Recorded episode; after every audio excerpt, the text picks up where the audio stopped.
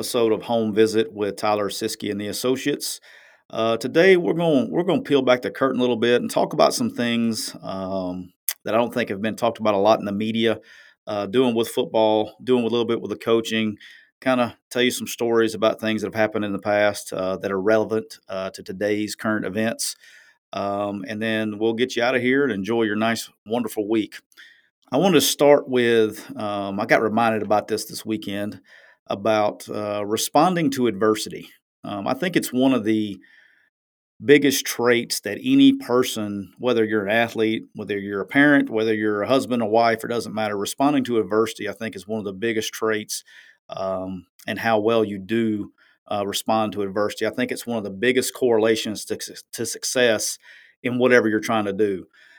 The one thing I think people get caught up with is, especially in recruiting, it's one of the it's one thing that we really look hard on is it doesn't matter how much talent that you have in anything you're doing. It doesn't matter if you're you know good at business, you're good at football, you're good at basketball. It doesn't matter how much talent that you have there's going to be many, many times in life that you get knocked on your ass.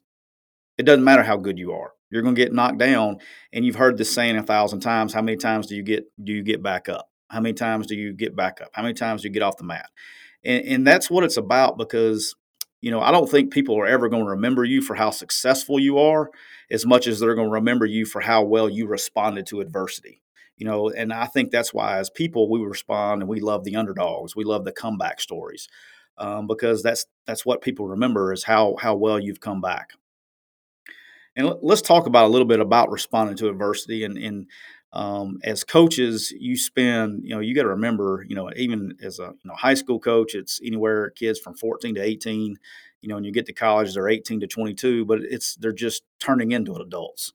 Um, and you have to coach this a lot to try to get people to understand how to do it. And I always say step number one is you have to block out, especially in today's world, you have to block out the outside noise.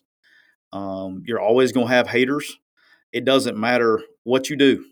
Okay, you're you're going to have haters, and in spe- especially in today's world with social media, uh, message boards, the critics have a ton of more avenues uh, to criticize people than they have in the past you know, if you're listening to this, you know, I'm 44, so if you're, you know, really if you're in your late 30s, early 40s, you you didn't have to deal with social media growing up. And now these kids do.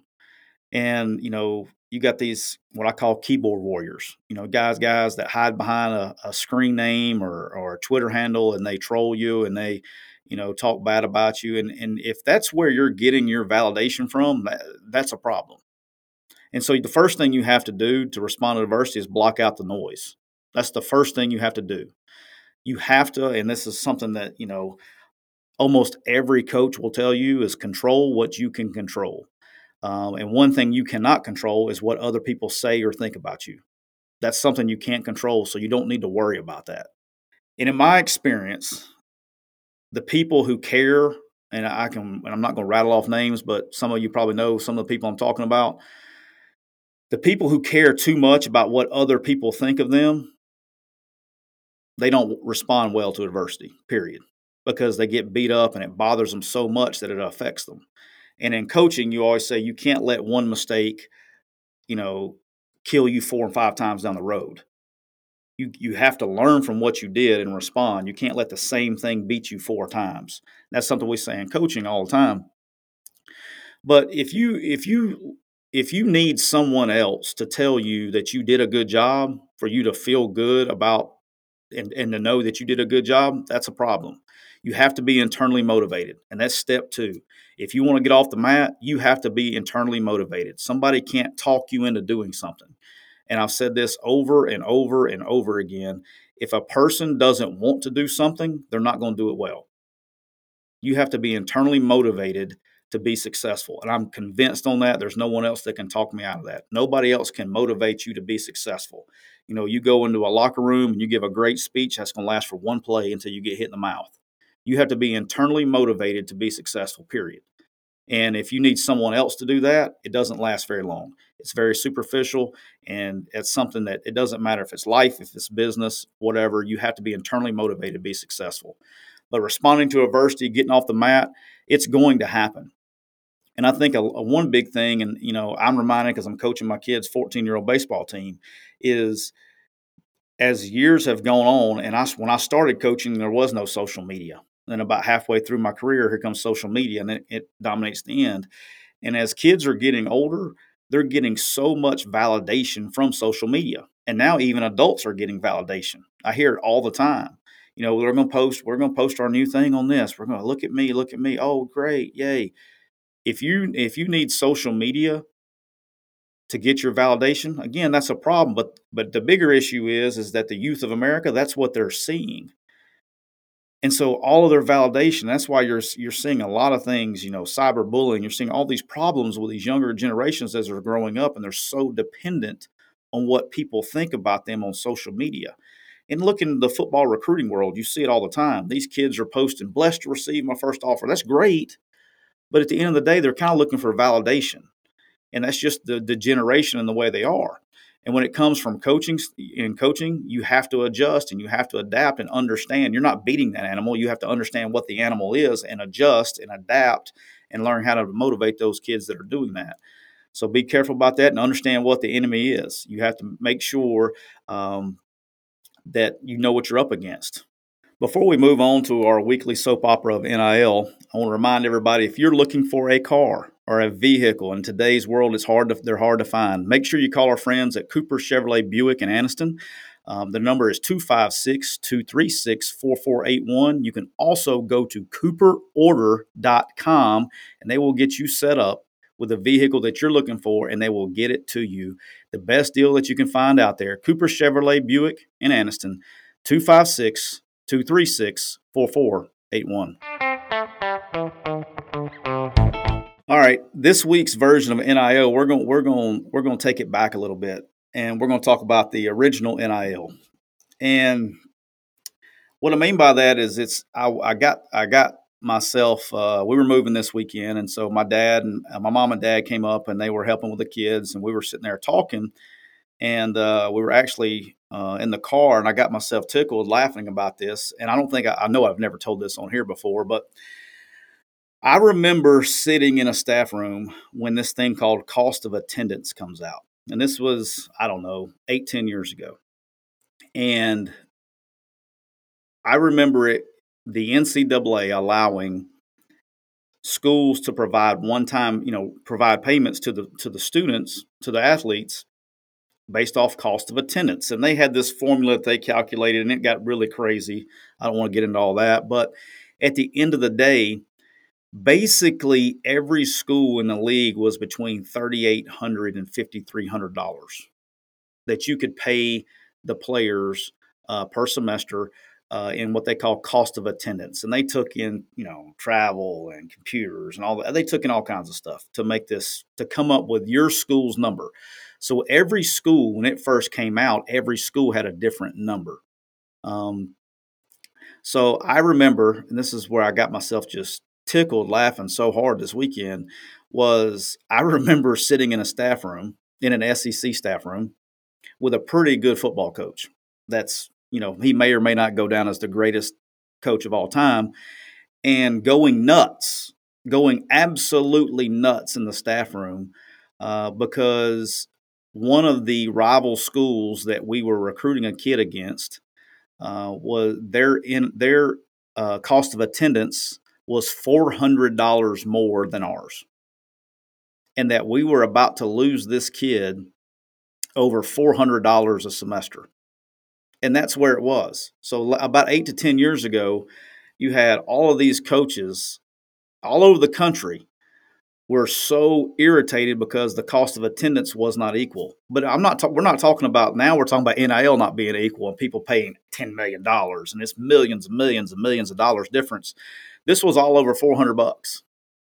So the whole world got upset over four hundred bucks about eight years ago. Flash forward 10 years, and we're sitting here complaining about you got, you know, well, I can't afford this quarterback anymore. He's $8 million, or he's $10 million, or he's $4 million, but I can't afford him. I can only give this kid $50,000.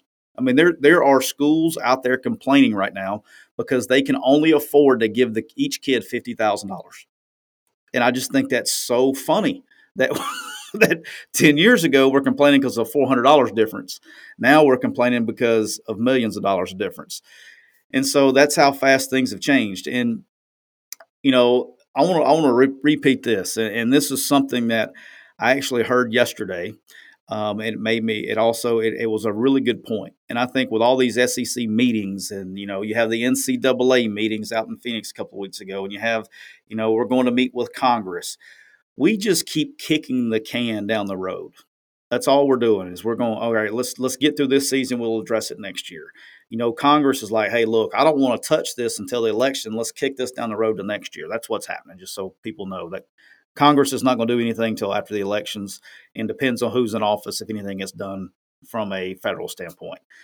But we keep kicking the can down the road. And I was told this by a older, wiser man yesterday. I'll leave it at that. An older, older, wiser man said if we keep kicking the can down the road, we're going to look up and there's going to be a bunch of cans in that pile. And that's what we're doing. And I've never heard anything said so that made so much sense to me that we keep kicking this NIL can down the road, but we're about to look up, which we already are, and there's there's not just one can in the pile. There's there is a pile of cans. So just something to keep in mind, and that's what we're doing, and that's probably the wisest thing I've ever heard an old person tell me in a, in a long time. Uh, but just to look, give you a little inside look at what happened uh, less than ten years ago, how we were sitting in an office um, complaining about one school that was going to be able to give four hundred dollars more a semester, and now we're complaining over millions of dollars. So I thought that was kind of a kind of funny one to get you started off with today.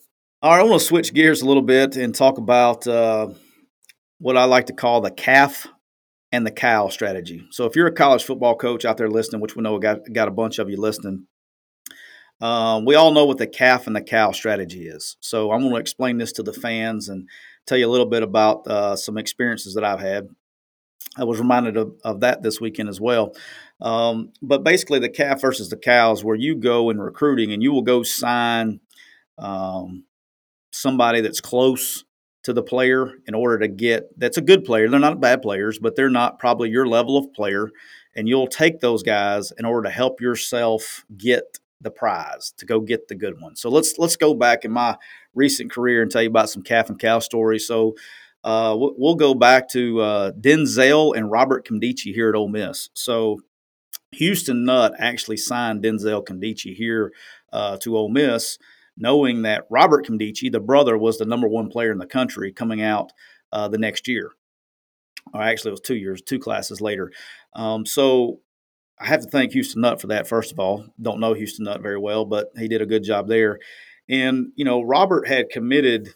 Uh, I know a lot of the Ole Miss fans that are on here know this, and probably some Clemson fans, and, and definitely my brother, my brother-in-laws who are Clemson fans know this. But Robert Nkemdiche was committed to Clemson uh, pretty early um, in the process. And, you know, he was committed for a while. Well, you know, his mother was a, um, a Krangosh woman um, in, uh, I think it was, I can't remember now, I'm getting old. Uh, definitely was in Africa. I think it was in um, Nigeria, somewhere over there. She was a, am going to butcher that. Let's just say she was a congresswoman woman and she came miss beverly came over and she only got to come visit you know two to three times a year and at, when I knew we were getting Robert, the day I knew we had a big visit in July, and it was his mother was it was one of her trips uh, to uh, the, the states, and so we had the whole family here, and we were sitting in uh, Hugh Freeze's office, which was upstairs in the Manning Center at that time, it was on the second floor, and I remember sitting on the couch. And you know Hugh's going through his whole spiel. I mean, he's full tilt. He's going, and she's sitting there and she's just listening, not saying anything and you know other people are talking. Denzel was in there as well. The whole family, everybody was talking, but Miss Beverly wasn't saying anything. And then at the end of the end of the uh, conversation, she finally spoke, and she looked uh, dead at Robert and said, "Robert, I know you probably like Clemson. Um, I understand that." She goes, "But I'm coming." Um, when I come over here, I'm only going to one place to see you guys. Uh, so Denzel's already here, so you're going to come to Ole Miss. Do you understand? And he was like, Yes, ma'am. And that was it. And so there was this big drama from then on the whole way down to signing day and all that stuff. But it was over in July. It was over in that meeting when Miss Beverly told Robert, Do you understand? And she ran the show. You know, Mr. Sonny, good guy, but I can promise you this: Miss Beverly ran the show, and it was over at that moment. And so, thank you, Houston Nutt. And people talk about all who recruited Robert and all this stuff. Houston Nutt probably deserves the credit on that one. Um, to the truth be told, uh, if it wasn't for Denzel being at Ole Miss, Robert Nkemdiche would have never even considered Ole Miss, and that's how you know strong the family bond was uh, with that family.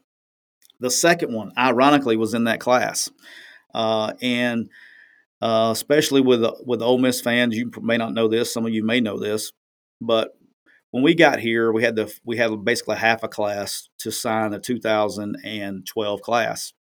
We were in transition from Arkansas State after signing day, about a month after signing day, we, we have moved on to the 2013 class. And there was this player in there named Laquan Treadwell, who to us was uh, the best wide receiver in the country. Well, he had a best friend named Anthony Standifer, who was a good player, and he'd had offers, um, you know, from some mid majors. Uh, and so we decided to take a chance and get Anthony down here to get us in the door uh, with La- with Laquan. And so it got us in the door. All right, we he was able to come visit and do those things with since Anthony was here. Uh, we signed Anthony late, got him down here, got us in the door, got us got those relationships started uh, with Anthony and with Laquan, and he ends up coming here. So that was a that was a, another success, uh, calf versus cow. And then the last one that I really uh, had any involvement with was uh, the Nick Dean and the Kobe Dean. Um, Nick Dean was a walk on here at Ole Miss. Uh, Nakobe Dean, who everybody knows, first round draft pick this year. I believe he may have been a second round pick. I don't remember. But he's going to be a very good NFL player. Great, obviously, college career. Uh, from here in Mississippi at Horn Lake High School. Well, Nick was on the team as a walk on, and we were going to put him on scholarship. Uh, to uh, get Kobe to come here, and we shot our shot. We did everything that we could do, and it failed uh, for various reasons. I guess we'll leave it at that. It, that strategy I, that was very unsuccessful in that one. Uh, you can draw your own conclusions. And then the last one, I tell you all that to tell you this, and this is what reminded me of everything this weekend is I see this weekend living here in Oxford that Roman Rashada, the junior college defensive back, from Diablo Valley Junior College in, in California commits to Ole Miss. Well, what's significant about that is his brother, Jaden Rashada, is one of the top quarterbacks in the 23 class coming out this year. I am so interested, and this is why we're talking about all this. The calf versus the cow used to work. It always works until money's involved. The calf and the cow strategy almost always works until money's involved. Well, now you got legal money involved. And with Jaden Rashada being one of the top quarterbacks in the country, he's going to have a nice price tag. Um, I've heard numbers, but I don't know how accurate they are. They're all over the place. Um, so there's a huge range that I've heard. I've heard some that are reasonable and some that aren't reasonable. But look, here's the truth: Jaden Rashada is a is a real deal quarterback from there in California, in Pittsburg High School in California. Kid can play.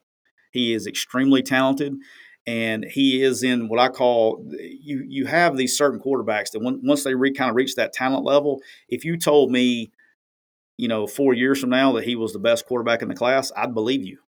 Of all these dudes, uh, out of the Nico, out of the Arch Manning, if he, to me he's in that level. If you told me he was the best one, I'd believe you. If you told me that he wasn't, I'd believe you too. But he's definitely in that class that can be that good.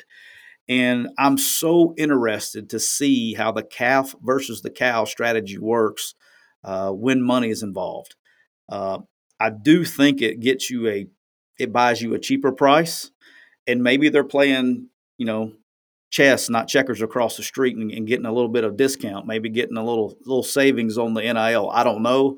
I will be extremely interested to see how this works out uh, because he is going to be able to garner um, money uh, to play the position. If it was open market, I don't think Ole Miss could come up with the money if it was in the open market. But they got they bought themselves a little a little coupon. So they bought a coupon with Roman Rashada. So I'm interested to see can they can they get Jaden Rashada uh, with their with their promo code. That's what they got. They got a promo code for a quarterback. So let's see if the promo code works. Uh, but that's probably going to be the most interesting thing because if it if it does work, if this does work, you're going to see you're going to see other programs starting to buy uh, promo code coupons uh, moving forward. So, um, from a recruiting strategy standpoint, that's something that that really uh, interests me on that. So excited to see how that works out. Uh, moving on. So uh, I know this is a a uh, football podcast, but I do I am a baseball guy, and I hope ESPN um, is able to do something with this. I didn't know anything about it. Uh, we were moving this past weekend uh, when I was dead tired, like 8 9 o'clock on Friday night. I just wouldn't even have Wi Fi yet. So I got on my phone and I see on ESPN Plus, I was going to watch some games. And I see this channel called Squeeze Play. I'm like, what is this? So I click on it and without question, and especially with today's younger um, market of watching sports, baseball is a hard sport to watch for the younger generation because it moves so slow. And so, what they did is for you football guys out there that don't have any idea what I'm talking about, they have basically turned squeeze play as NFL red zone for baseball. So it's more action packed. You got games popping in, popping off, and it's always the action is always going on. And so I would I so hope that ESPN gets a great response from this. This would be one of the most unbelievable things for college football for ESPN to do this with college football in the fall. With all these 11 o'clock games going on, you have all these time slots going on, and they already have coverage of hundreds of games. I mean, I don't even know how many games they cover, but almost every single game is on ESPN. Yeah, you got CBS that does their game, you know, and then maybe two once a year, and you got Fox that does theirs, but everybody else is on ABC and ESPN, which is the same company. So they have a majority of the games are already on your network. To be able to do kind of an NFL red zone channel for college football with all the time slots you got going on would be unbelievable uh, for the consumer.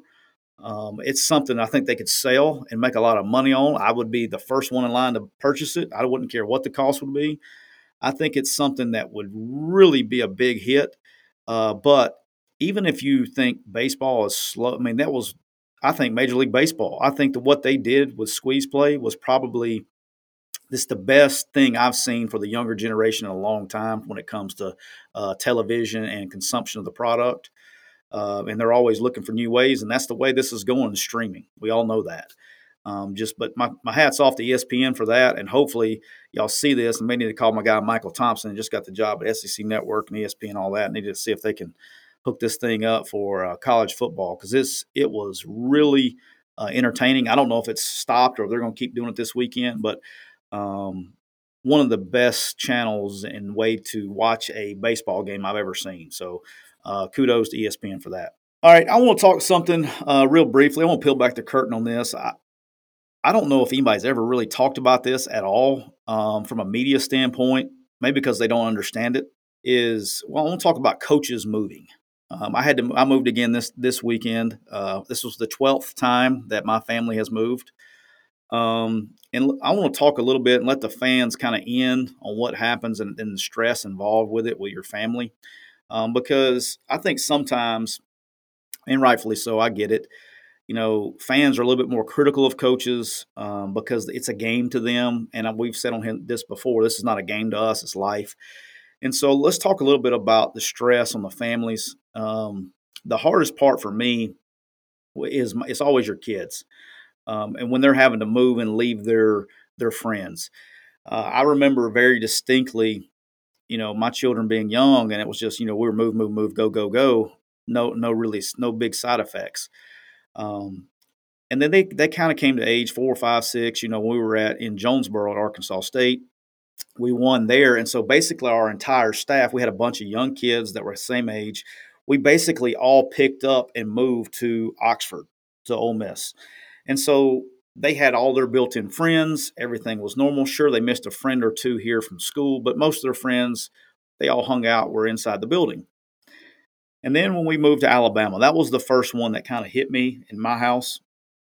Is I remember uh, Jackson, who's now my oldest, he's 15 I remember him saying he could not understand why, and it was it was it was basically it was Tom Allen who's been a, a guest on our show. Uh, he was really good. Thomas Allen, the son, who's now coaching, uh, but Thomas Allen Jackson just loved him. I mean, they were it, Jackson uh, Thomas was like a big brother to Jackson, and they were just. I mean, anytime we were in the building, you know, Jackson was just following in little Thomas's steps, and Hugh was really good about having families around at practice and and all that. I mean, just unbelievable because we all had young kids. And Jackson was really upset because he couldn't understand why we all were not going to, to Alabama, why it was just us.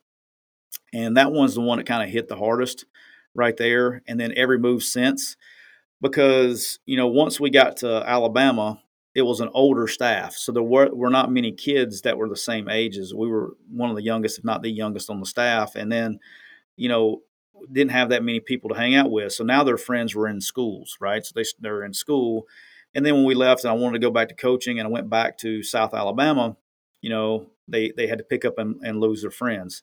Then we're down in Mobile for three or four years and we and and you know, they developed friends and now they're getting older. And then we had to pick up and move back to Oxford.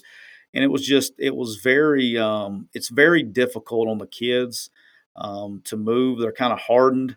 Um, and I, I've noticed, you know, over the years with kids, you kind of get two different ways here. You get um, you get social butterflies that, that cope with it by just socializing with everybody and they just make friends with everybody.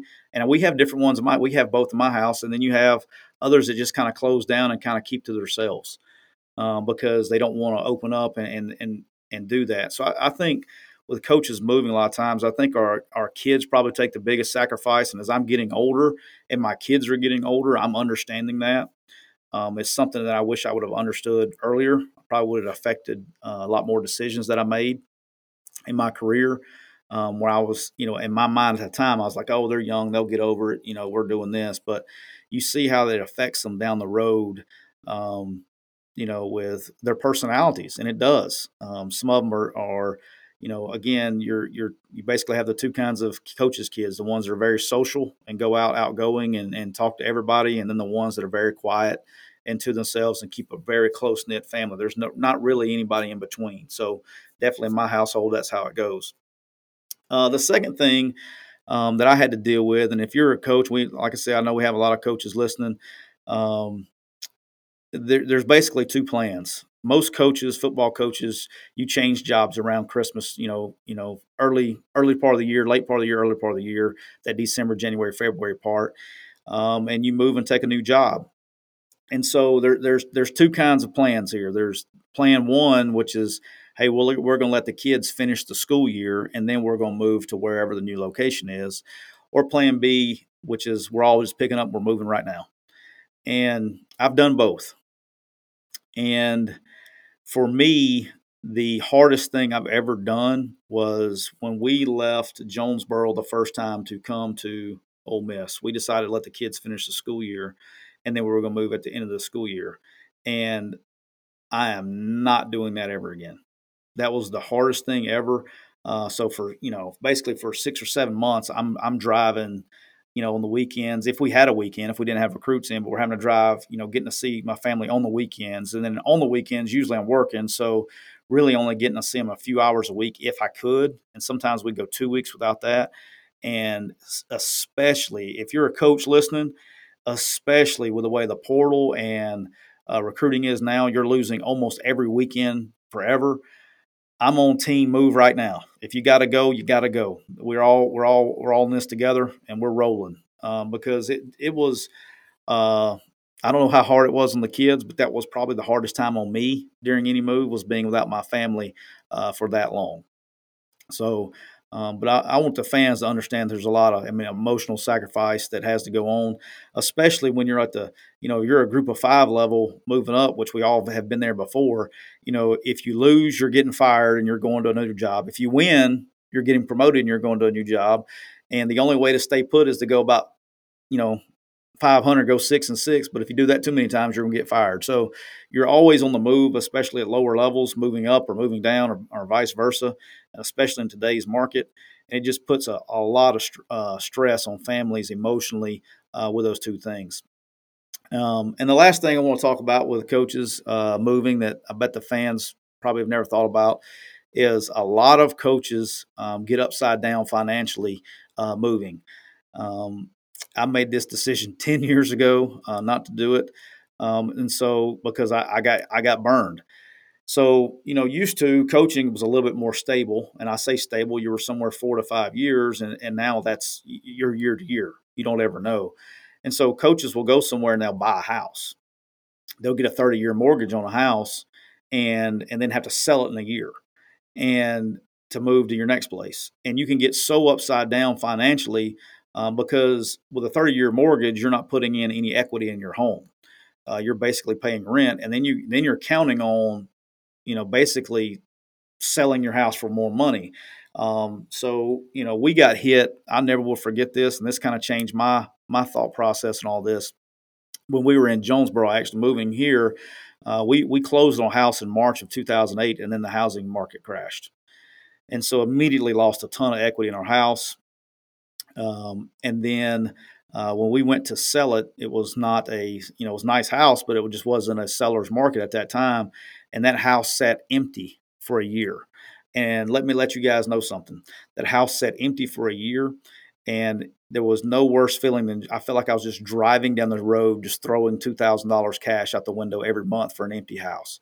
Um, that's very frustrating. And I remember we actually sold that house, and I signed the paperwork um, at the bowl game in Birmingham. Uh, we played in the BBVA Compass Bowl that year against Pittsburgh, set, uh, signing the paperwork in the lo- hotel lobby um, going before we went to practice one day. Um, and we ended up getting our teeth kicked in on that one. Um, so a lot of coaches get upside down financially with those. And so for those reasons, and I joined that crew right then, is I was on team rent. I was like, we're not buying another house till we either we, I become a head coach or we're getting somewhere settled down because we just got our teeth kicked in.